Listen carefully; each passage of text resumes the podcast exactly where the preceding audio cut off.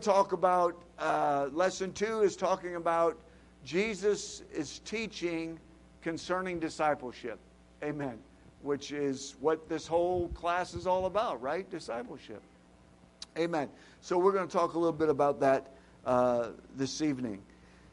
Uh, in Ephesians, no, I'm sorry, Exodus. Uh, I apologize, we don't have the screens tonight. Part of that is I kept the person uh, involved with ministry meeting or ministry, media ministry, busy to the last moment. So they weren't able to get all of that put together. So that's kind of my fault tonight.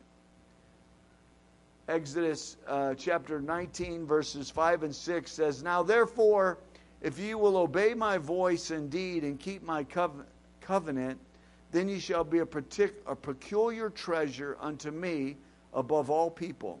For all the earth is mine, and ye shall be unto me a kingdom of priests and of holy nation.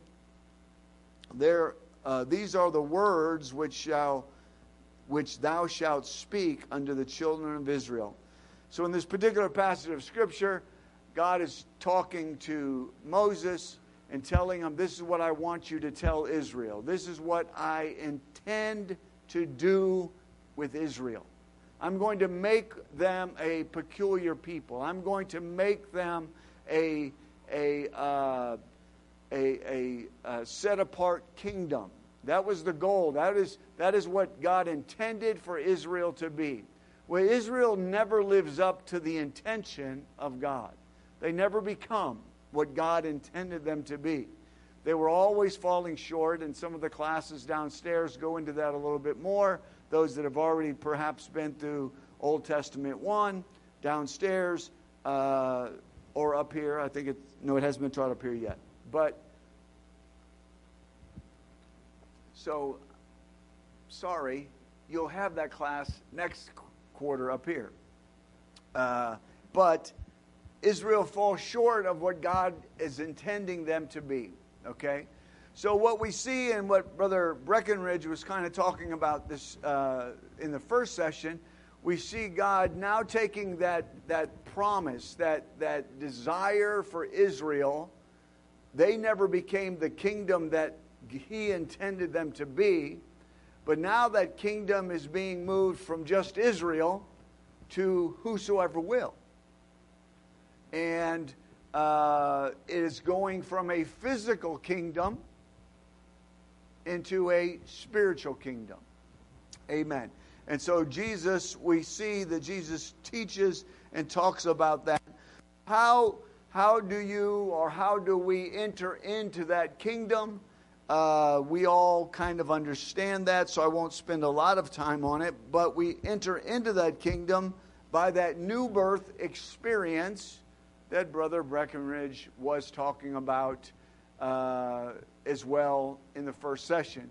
Through repentance, faith toward God, bap- baptism uh, in water, and baptism in the Spirit, or being filled with the Spirit of God. That is how we enter into that kingdom. Nicodemus, stay on the notes, James. Nicodemus comes to the, to the Lord and says, uh, We know that you are a teacher. Uh, and he's asking about, about what needs to happen. And Jesus says to him, Unless you are born again, you cannot see the kingdom of God, cannot enter the kingdom of God. And Nicodemus says, How can I be born again. And so, but that is how we enter into the kingdom of God. But after we enter into the kingdom, after we, we come into this thing called the gospel, that is really just the beginning of all that God wants to do in our lives. Receiving the Holy Ghost, being baptized, that's awesome. That's we, we have to have that. That's the entry point into the kingdom of God. But it's just the entry point. There's still what God for us for God to get us where he wants us to be or for us to become that kingdom. Israel fell short. Okay? So Israel, if I can say it this way, Israel, Brother Breckenridge kind of talked about this, Israel came into that kingdom when they left Egypt.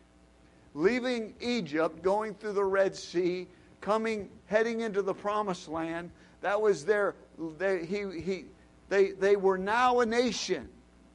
Up until this point, they were not a nation. Up until this point, they were just a, a group of people, a family, really. That's what they started out as, enslaved by another nation.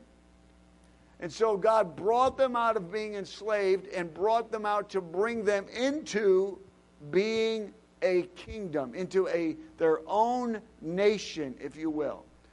And so they they entered in but they never were able to really complete what God wanted them to complete. And so we enter into the kingdom, but we also must complete this journey. So after entering into the kingdom, Jesus wants us to know him and for him to know us. For us to have a relationship with him. Jesus taught his followers uh, far more than just entering or the requirements to entering into this kingdom. He taught them how they should live after becoming part of this kingdom. Amen. Uh, so you're going to find, if you if you look into uh, the life of Christ and you look into the disciples, you're going to see in a number of places where the disciples referred to Jesus as master.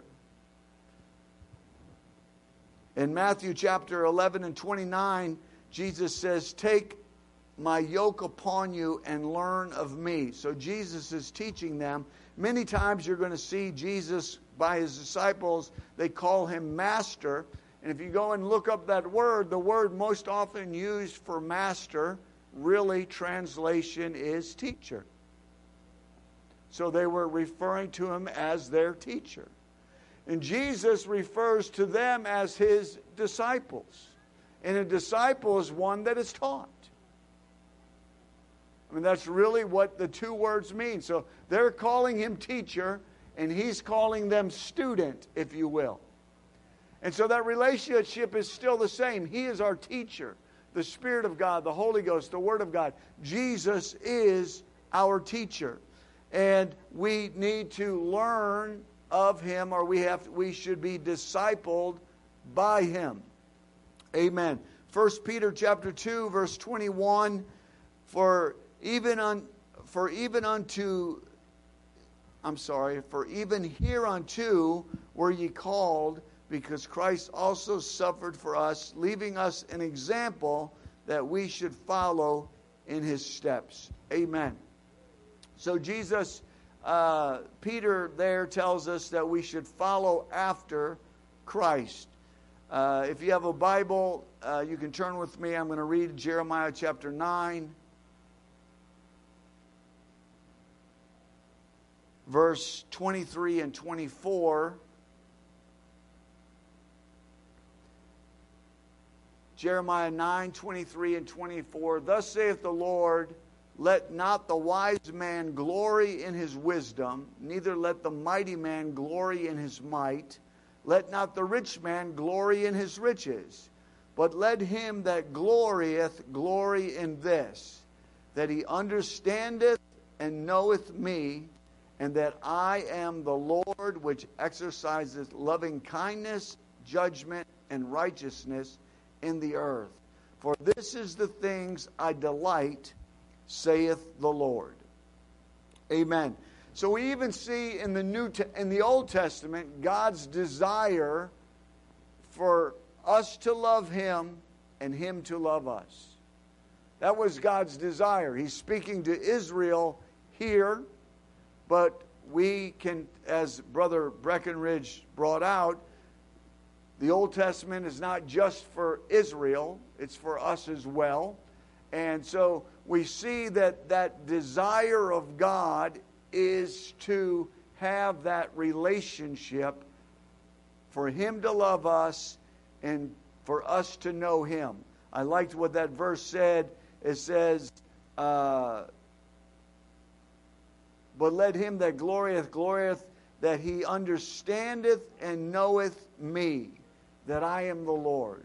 Don't glory in all those other things, but glory in the fact that you know me. Glory in the fact that you understand me.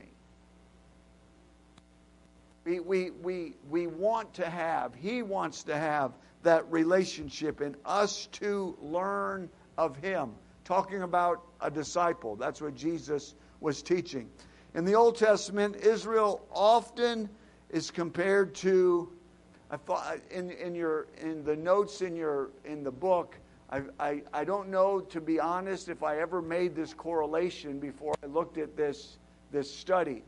You know, if I can just put a plug in here, a little commercial about the Living Logos books, okay? I, I'm not, I don't claim to be the most, the smartest theologian in the world, okay? I'm not claiming that. But I have been striving to know God for a long time. I've sat under some pretty smart men of God. I've, I've had a lot of good Bible teaching, okay?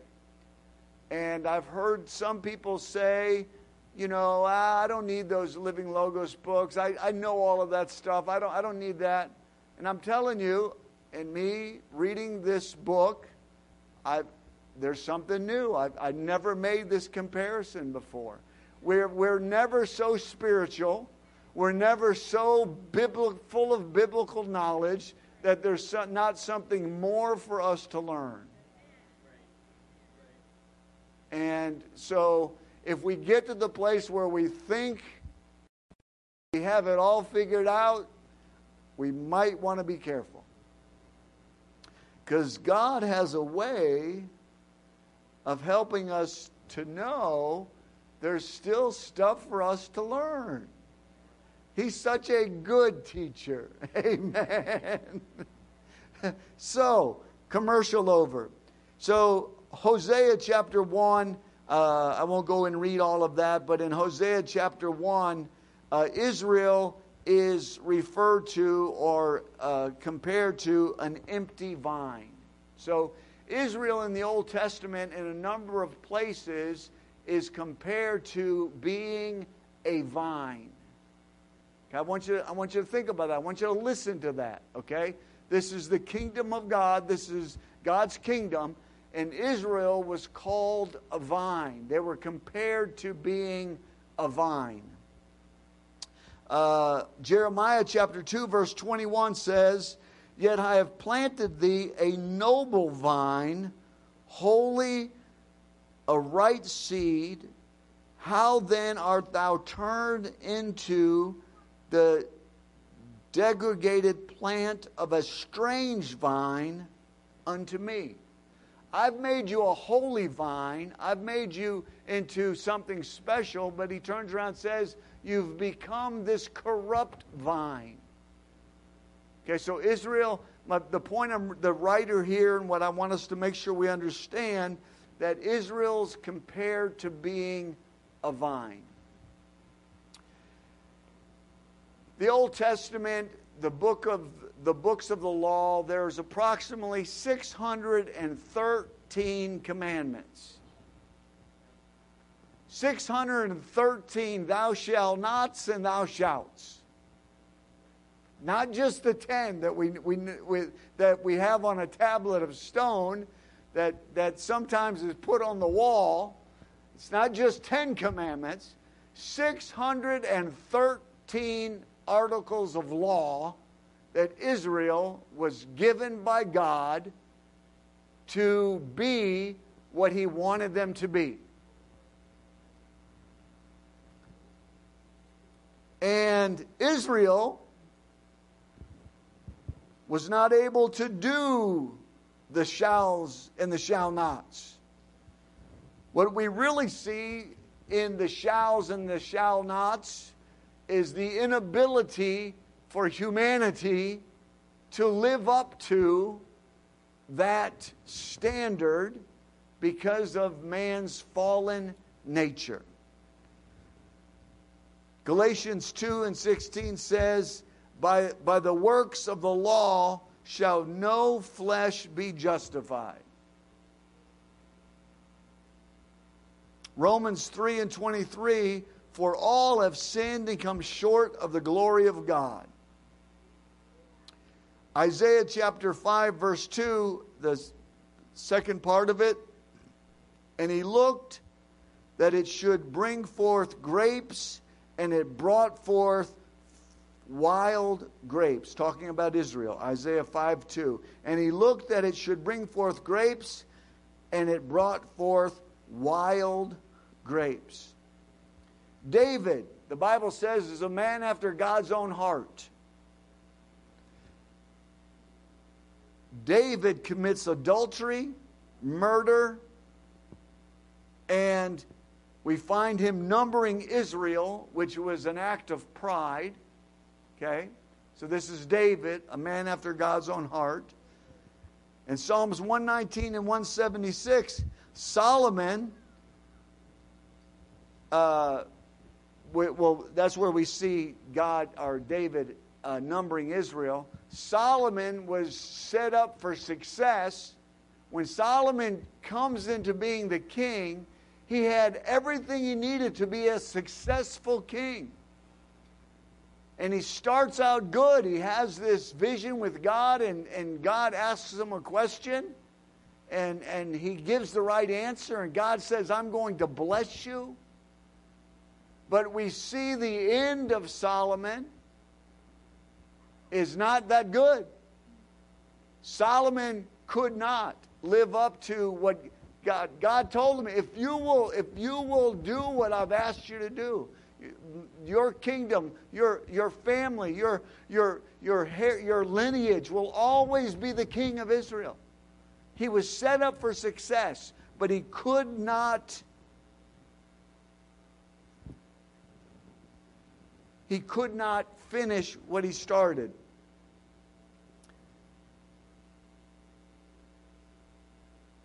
I was reading I was reading in the book of Nehemiah and we see Nehemiah and Ezra. We see those two particular books, those prophets and it's about Israel coming back out of bondage and they're going back and rebuilding Israel. And you would think after all of that after being taken out of captivity or taken into captivity and they God bringing them out and, and all of these great things and wonderful things that happened and you would think that now they would be able to become what God calls them to be. They still fail. And it's because humanity needs a Savior. If the Old Testament teaches us anything, that we cannot be what we need to be without the presence of God. So let's go back. Remember, I said that God compared Israel as a vine.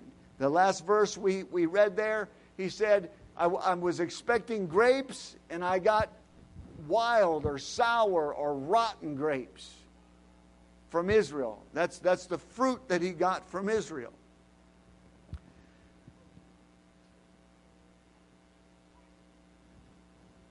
So we, we, we see that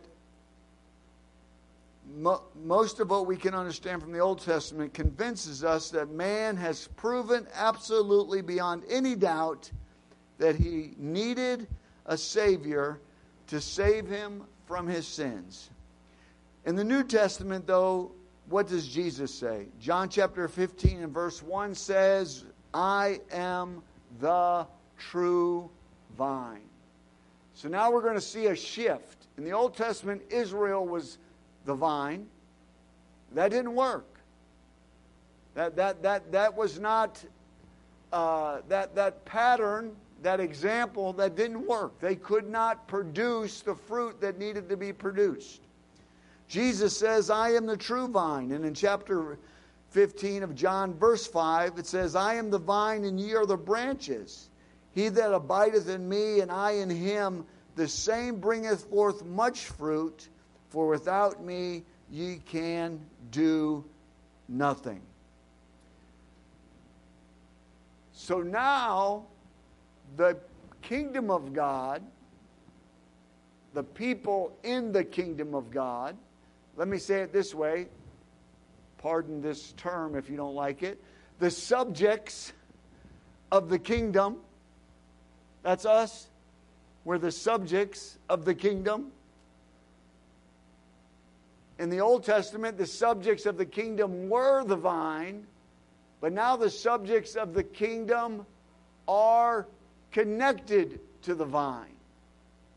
We are the branches. We are not the source. We are not the. Israel couldn't be the source. Humanity cannot be the source. So, this then is the truth that we must understand.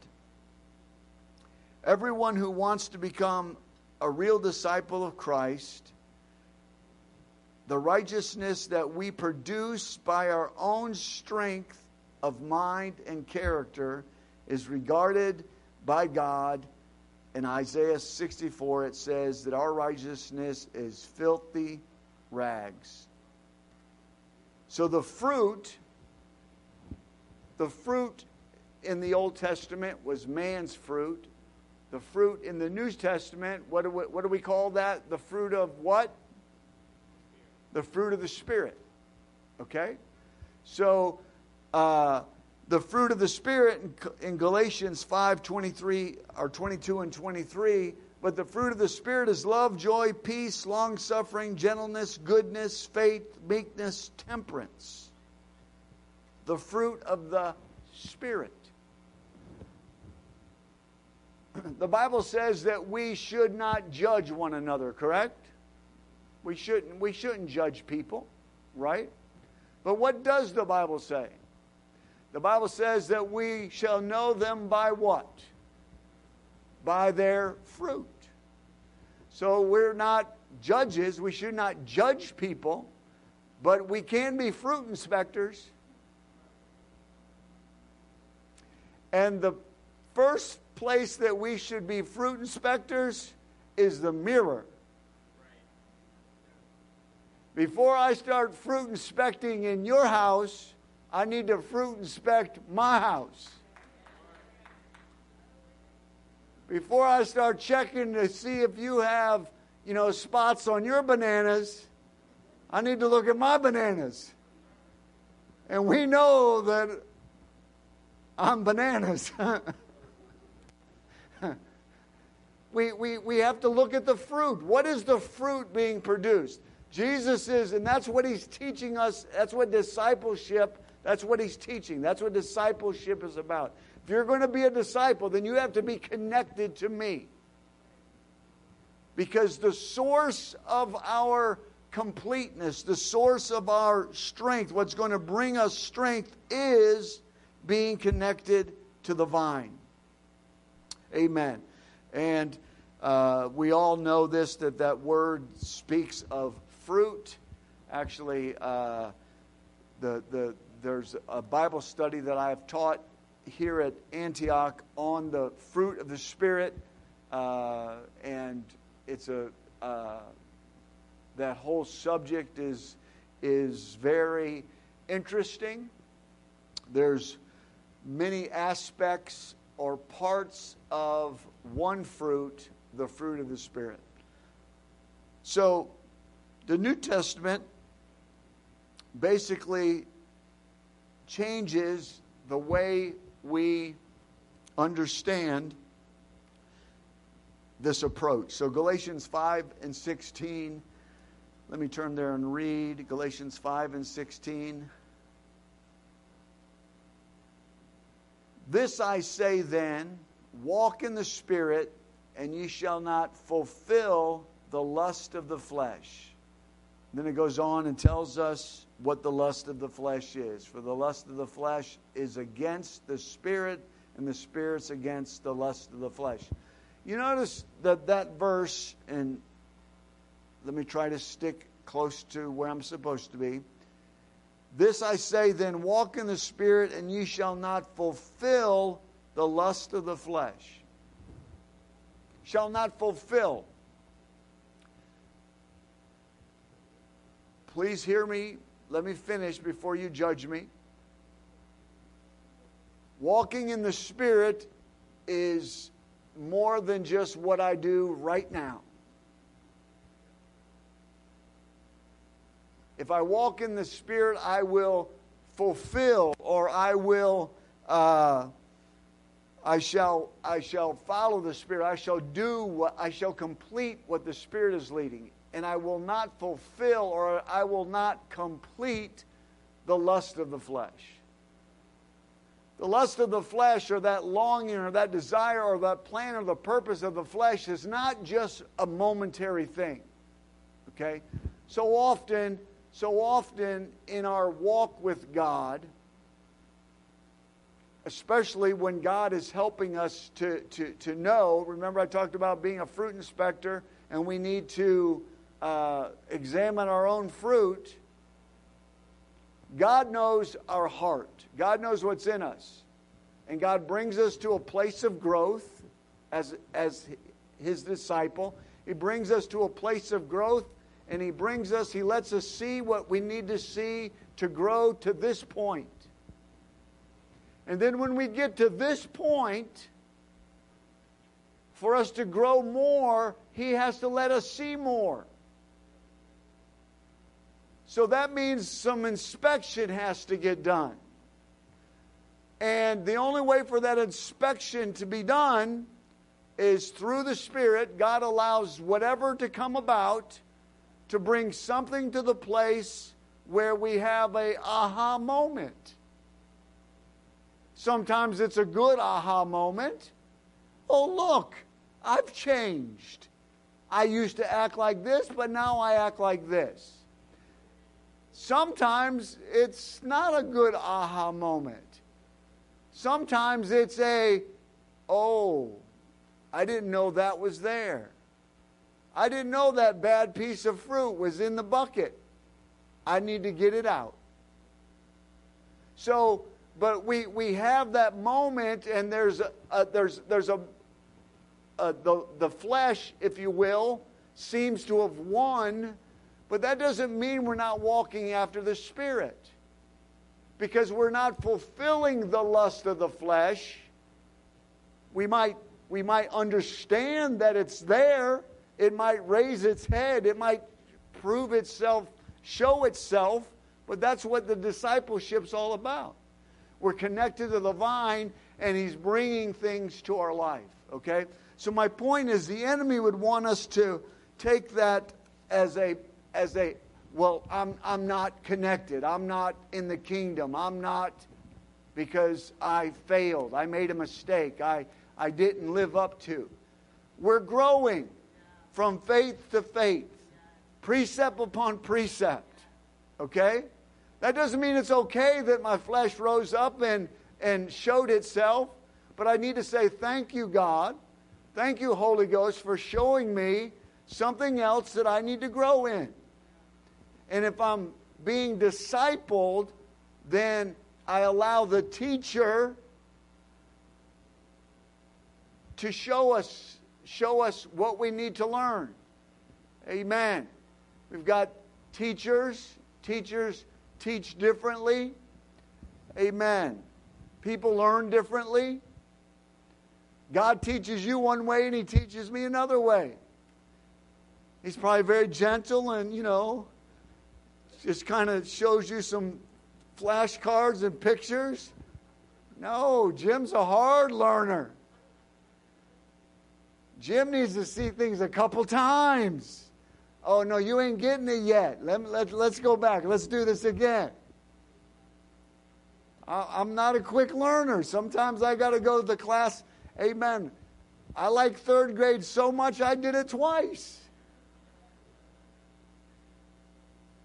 I know today's world they don't do that, but I really liked third grade.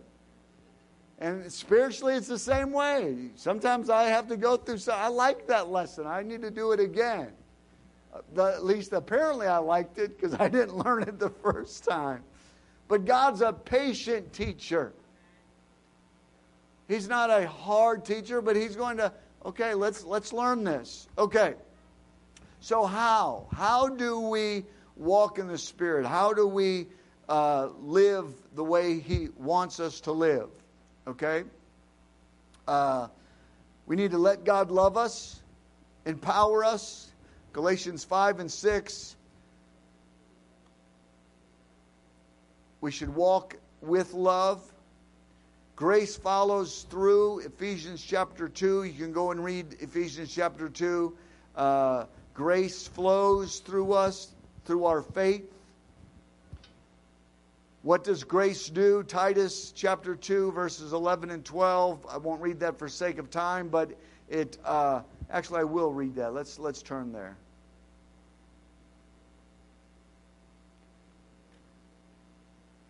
Titus 2, 11 and 12. For the grace of God that bringeth salvation hath appeared to all men, teaching us that denying ungodliness and worldly lust, we should live soberly, righteously, and godly in this present world. Okay, so that I wanted to read that because it's if you read that, it sounds a lot like following or walking in, allowing the Spirit to lead us. We, we, we have to allow the Spirit to lead us. When I was, when I was a younger Christian, if I can use that term, I uh, struggled with some things, and I figured that for me to get where I needed to get to, I just needed to try harder, pray more, try harder. Okay? And to a certain degree, I should strive to do what is I'm supposed to do. But Israel tried harder and never could do it. So we have to understand that our source of strength is being connected to the vine. So, what I do, if I have myself, I come to a place where, you know, I'm struggling with something, the first thing I do, I'm just telling you what I do, okay? First thing as I do is I make sure the branch is connected to the vine. I've got this tree in my front yard it's a crepe myrtle. It's my favorite tree, crepe myrtles are. So I got this tree in my front yard, a crepe myrtle. Right after I bought it, that tree is, oh Lord, we've lived in that house for 20 some years. I don't know, long time. So I planted that tree right when we moved in. Second or third year we, we lived there, we had this real huge storm, and one of the main branches coming off my crepe myrtle snapped right at the base. It didn't take it all the way off, but it split it. And I, it was a main branch, and I'm like, man, tore, broke my crepe myrtle. So Jim, being a smart guy that he is, went and got some duct tape. So I got me some duct tape and I duct taped that branch because it wasn't the branch wasn't connected to the vine. So I took that duct tape and I, I wrapped it around where it cracked it and split it, and I just left it. I'm like, let's see what that does. And I left it taped up the whole year. That branch just re, you know, whatever the whatever plants do, they did it, and it reconnected, and it reattached itself. So sometimes, when I find myself not quite where I need to be with God, sometimes I got to go get some duct tape. I got to go to the I got to go to my spiritual toolbox. And I got to get out some duct tape and I got to make sure that I'm connected to the vine because I've allowed some storm or I've allowed some situation to separate me. But, you know, if I could just get reconnected and then bind up that connection, you know, it's. We got any medical people in here? Doctors, nurses? I don't see none. Now, oh, okay. Now, when I was growing up, you know, they use they use needle and thread.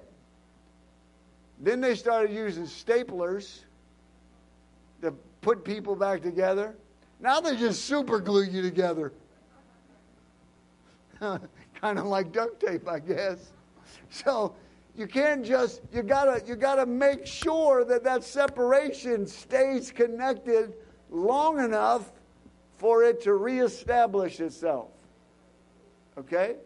So sometimes, sometimes when you and me get a little separation, you can't just put a quick band aid on it. Sometimes you got to staple it, you got to super glue it, you got to duct tape it spiritually. Amen.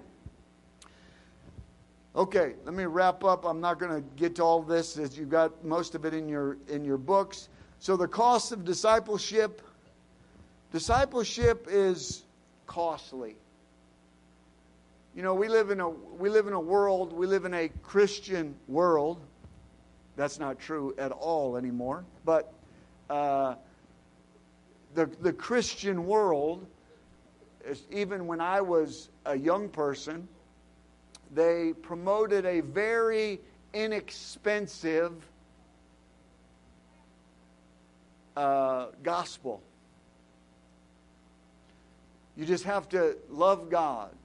You just have to, you know, to to accept the Lord. You just have to He'll accept you where you are. He will accept you where you are, but he's not going to expect you to stay there. And uh, but true discipleship is a costly endeavor. I don't have time to read it all, but you can go back and read Luke chapter 14. Some disciples, some people came, they wanted to be disciples, and they said, Lord, we, we want to follow you. And he said, Well, come on, come on and follow me. And uh, First, he said, If any man come to me, he's got to hate his father, hate his mother, hate his wife, his children, his brethren, his sisters, yea, even his own life. Some other folks came to him and they said, We want to follow you. And, or he said, Follow me. And one said, I've, I've got a piece of property I've got to look at. Another one said, I've got to bury my dad. And, you know, most of us in our modern world, we read that and Jesus says, let the, let the dead bury the dead. And we, we, we look at that and say, that was hard. But the dude's dad wasn't dead. Okay? Just, I just want to make sure you understand that. His dad was not home dead. His dad was alive. But the custom in which he lived in, the eldest son didn't leave home until dad died and he made sure the family was taken care of. So, what he was really saying is, I need to go home and make sure the family's good, and after dad's passed on and everything's worked out, then I'll come follow you. That's really what he was saying. Jesus wasn't saying you can't go to your dad's funeral.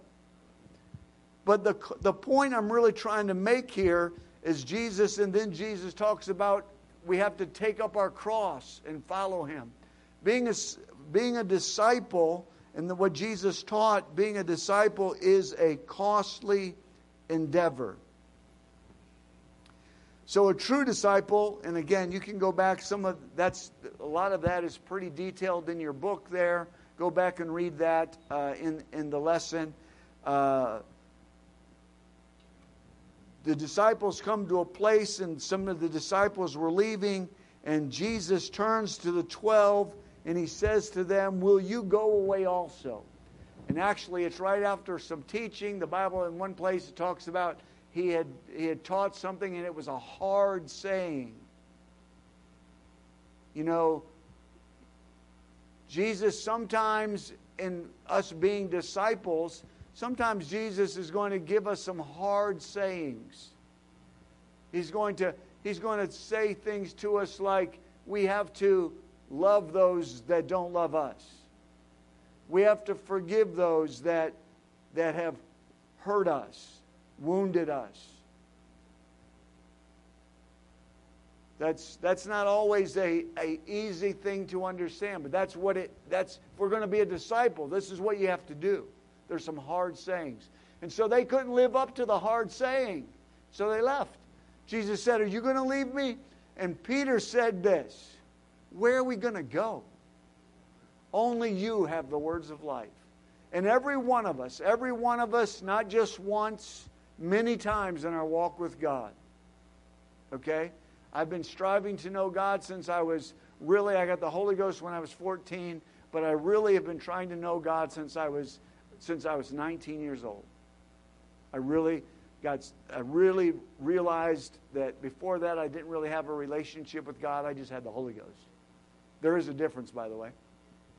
I, I had the Holy Ghost, but I wasn't a disciple. Let me say it that way in context of what we're teaching. I, I, I, I had entered the kingdom, but I wasn't yet a disciple. So I've been striving to be a, a disciple since I was since I was 19 years old, and even today, there are times in trying to be a disciple that uh, Jesus brings me to a place where it's not asked in this manner, but basically the question is asked Are you going to leave? Has this gotten so difficult? Are you going to leave? Is this offense? Is this problem? Is this circumstances? Are you going to walk away? Is this going to push you out the door? And I have to ask, he asks that question. And my response, if I'm a true disciple, has to be, where am I going to go? Because only you have the words of life. I might be struggling. I might be upset. I might have gotten offended. Someone might have caused me to feel bad, whatever. But where am I going to go? I've been in that kingdom, and there's nothing out there. Only you have the words of life. I, I, I can't go. I, I just need to go to the altar. I just need to go learn what lesson I'm not learning because you have the words of life. So, the, the, the reality of it is, and I'm going to wrap up with this uh, the reality of it is, is it worth it to be a true disciple? I, I don't think any of us are in this for what we get out of it. Okay? I don't think that. I, I don't think I don't think anyone that lasts in our walk with God they have to grow past that place where where we're in this thing because of the blessings or what we get. I mean, I, I want to go to heaven, okay? There was a time when I be, I'll be real frank, there was a time when I did the do's and the don'ts and I followed this apostolic faith because I didn't want to go to hell. I didn't even necessarily think the world was necessarily all that bad deep down inside. I just didn't want to go to hell, so I'm going to stay away from that and I'm going to do this. Okay? We have to mature past that if we're going to be disciples. And it's so so it's not about what I get out of it, but it is good to know that there are some benefits to being a disciple. Romans chapter 8 verse 17 and 18 for I reckon that the sufferings of this present time are not worthy to be compared with the glory which shall be revealed in us. So there's there's there's suffering in this, but it's it doesn't compare. In 2 Corinthians chapter 4, and if Paul could say this, then we should be able to say this. Paul says in 2 Corinthians chapter 4 verse 17, "For our light affliction, which is but for a moment, worketh for us a more, ex, a more exceeding eternal weight of glory. This, this affliction, this light affliction, this, this struggle in which we find ourselves. And to, to be frank with you, there's, there's a lot of things There's a lot of things that I struggled with as a young person. There's a lot of things I struggled with as a young Christian. Those things don't, they don't, those are not struggles in my life anymore. I, I, I'm not, I'm not, I'm not tempted by those things. That's not to say I'm not tempted by other things, but there, we, we all have things that we will always, this flesh will always try to rise up. But there were things that I was delivered from. I, th- those are not a part of my life. They're, they're, they wouldn't tempt me. You could bring them right here, put me right there, whatever. That's, that, that's not a part of it. But that there's still things that we deal with in this flesh. And the longer we live for God, the longer we're a disciple, the honestly, the struggles become more inward and they really become more complex because God's revealing those things that are keeping us from becoming everything He wants us to be. And most of those things are character. It's not the world, it's, it's that internal fruit wrath, envy, strife, covetousness. Those, those things that people don't necessarily see. Those are the things that he works on. But the Bible tells us that it's well worth the reward of being a true disciple. Let's stand. Amen. Thank you, Brother Bray. Lord willing, we'll be back next week. Amen. And uh, actually, next week, we're actually not having class next week. We'll all be upstairs because we have uh, the uh, CMI youth stuff going on next week here at the church. So we'll be upstairs. Amen. Let's pray together. Lord, we love you. Thank you so much for your word, your purpose, and your grace. Lord, I, I very much still desire to be a disciple, God. Lord, I don't ever want to get to the place where I think that I have obtained. Paul said, I have not yet apprehended that which has apprehended me. Lord, I've not yet apprehended, I've not yet grasped it. There's still more that the master can teach the disciple. There's still more that I can learn and glean and, and receive from you, God. And Lord, you made it very clear how important being a disciple was and the cost of being a disciple. Lord, I, I don't want to look at the cost. I want to look at the, the connection, the, the, that what flows from being connected to the vine, God. Let me look at you and not anything else. Lord, not worry about the things of this life, but trust you. Ask you to go with your people, keep them safe. Lord, allow your word just to become alive and vibrant in our hearts. In Jesus' name we pray. And the church said, Amen. Amen.